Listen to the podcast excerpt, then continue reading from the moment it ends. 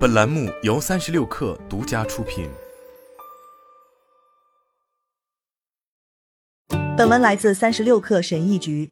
作为一名心理学家，我经常被问到：整天听别人的问题，不会让你不快乐吗？说实话，真不会。原因在于，通过仔细观察人们不快乐的原因，我可以学到很多快乐的方法。经过粗略的计算，我估计在过去五年里，自己花了六千两百五十个小时与那些不快乐到需要去看心理医生的人交谈。我不是弗洛伊德，但这并不影响我能从这么多数据中看出一些规律。具体来说，不快乐的人容易陷入一些不好的习惯，而快乐的人通常不会养成这些习惯。当然，长期的不快乐通常有其生物和环境的原因。但作为一名心理学家，我的工作主要是寻找导致情感痛苦和幸福的行为。下面是不快乐的人会陷入的四个习惯。如果你想更快乐，就从抛弃这些习惯开始吧。一、担心自己无法控制的事情。如果你总是担心未来，沉湎于过去，就永远也不会快乐。人类天生就渴望控制，我们对影响力和权力的渴望几乎是无可比拟的。这是有原因的。拥有权力不仅让我们的祖先活得足够长，把他们的基因传递下去，而且使我们的物种繁荣昌盛，并发展到令人难以置信的高度。从治愈小儿麻痹症到把人送上月球，我们对控制的渴求是推动进步的强大动力。不过，它的影响是双向的。试图控制我们无法控制的事情，只会带来痛苦。无论我们多么擅长控制生活的某些方面，总有一些事情是我们无法控制的。其中两大方面是。过去和未来，显然我们无法控制过去。虽然我们确实对未来能产生影响，但它远不如我们相信的那么可预测或确定。那么，为什么我们要花那么多时间去担心未来，沉湎于过去，即使这会导致那么多的压力、焦虑和不快乐呢？担心的情绪会给我们一种掌控一切的错觉。当你为未来焦虑、担心时，会觉得感觉像在真正的解决问题，而事实上，担忧和真正解决问题的唯一区别是。担忧是没有成效的，但我们还是这么做了，因为它能短暂的缓解我们的无助感，它让我们觉得自己在做一些事情，好像我们有一些控制力。不幸的是，担忧也会导致严重的压力和焦虑，就像所有的上瘾行为一样，副作用永远抵不上好处。改掉忧虑的习惯是很难的。当你想要控制某事的时候，必须愿意忍受无助感；当你想确切的知道某事的时候，必须愿意生活在不确定之中。你必须愿意接受坏事总会发生，而且通常你对此无能为力。是的，生活中会有可怕的事情发生。如果可以的话，我们应该采取措施解决这些问题。但如果你坚持否认自己缺乏控制力，就会让自己陷入长期的不快乐之中。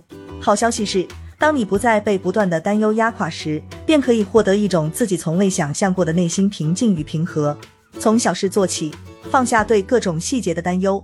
不要纠结于过去的错误，尽可能努力活在当下。一旦你向自己证明你可以容忍一点点的无助感或不确定性，与生俱来的快乐就会开始闪耀。忧虑就像一把摇椅，它让你有事可做，却永远不会让你前进。二，犯错后对自己进行批判。当你不断的批评自己时，就很难感到快乐。每当我和那些对自己特别挑剔的人一起工作时，就想提醒他们这一点：如果你和别人说话的方式跟你自言自语的方式一样的话，那么你会没朋友、没工作，只能把自己的心关进牢房里。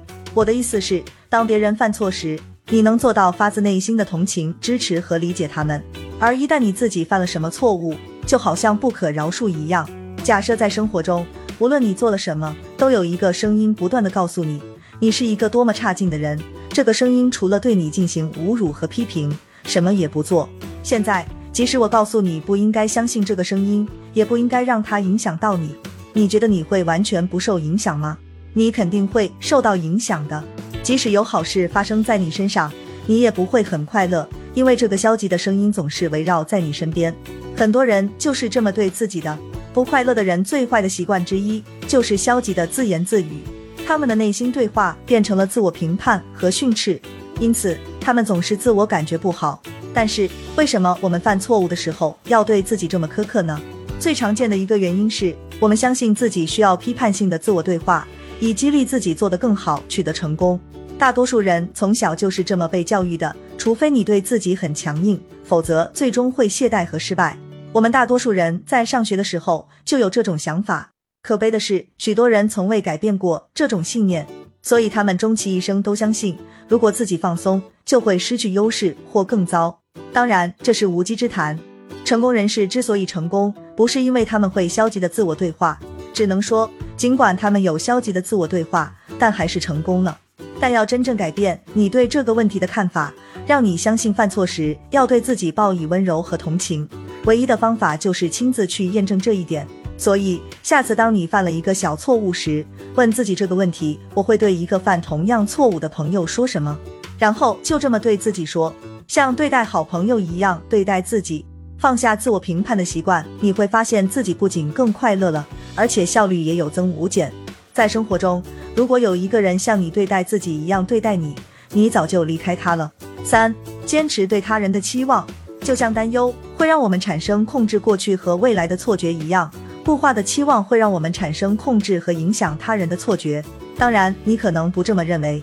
我们都喜欢说服自己，对别人有很高的期望是一件好事，因为这能鼓励他们成熟起来，为更大更好的事情而奋斗。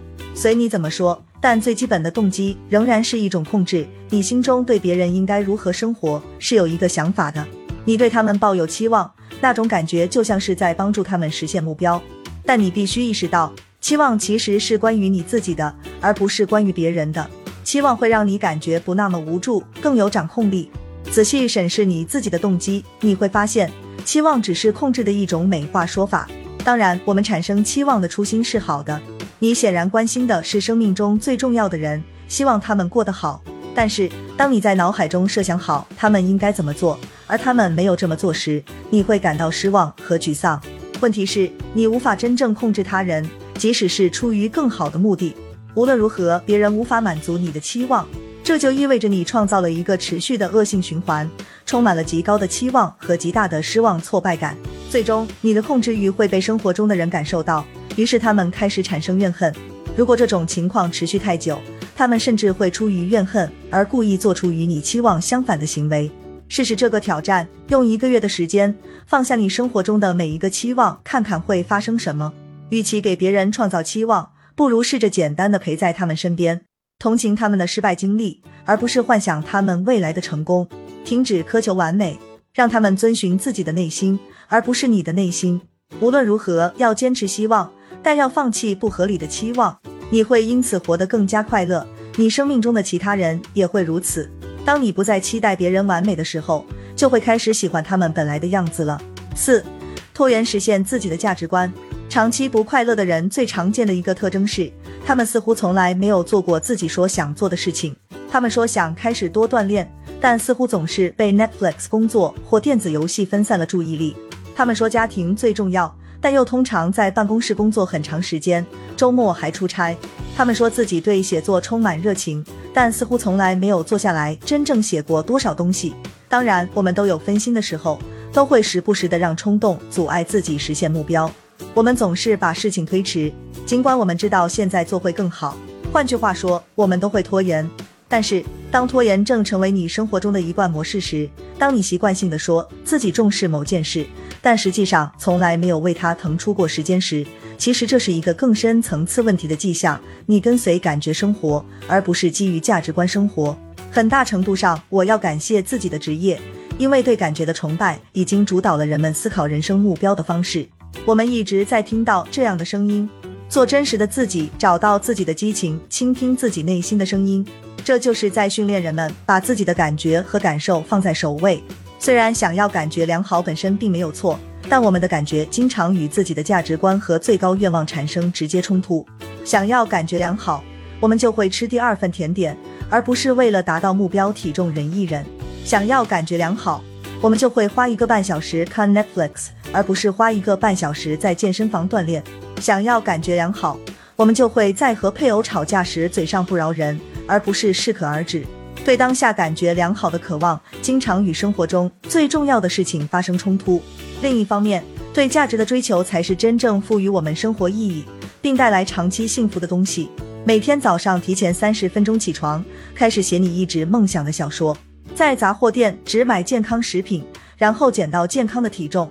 即使下班后很累，也要坚持上你报名的吉他课。感觉不是敌人，但它往往会分散我们的注意力。当它持续的分散我们对生活中最重要的事情的注意力时，我们往往会不快乐。另一方面，如果你能开始有意识的努力理清自己最重要的价值观是什么，然后优先考虑自己的价值观，幸福就会随之而来。好了，本期节目就是这样，下期节目我们不见不散。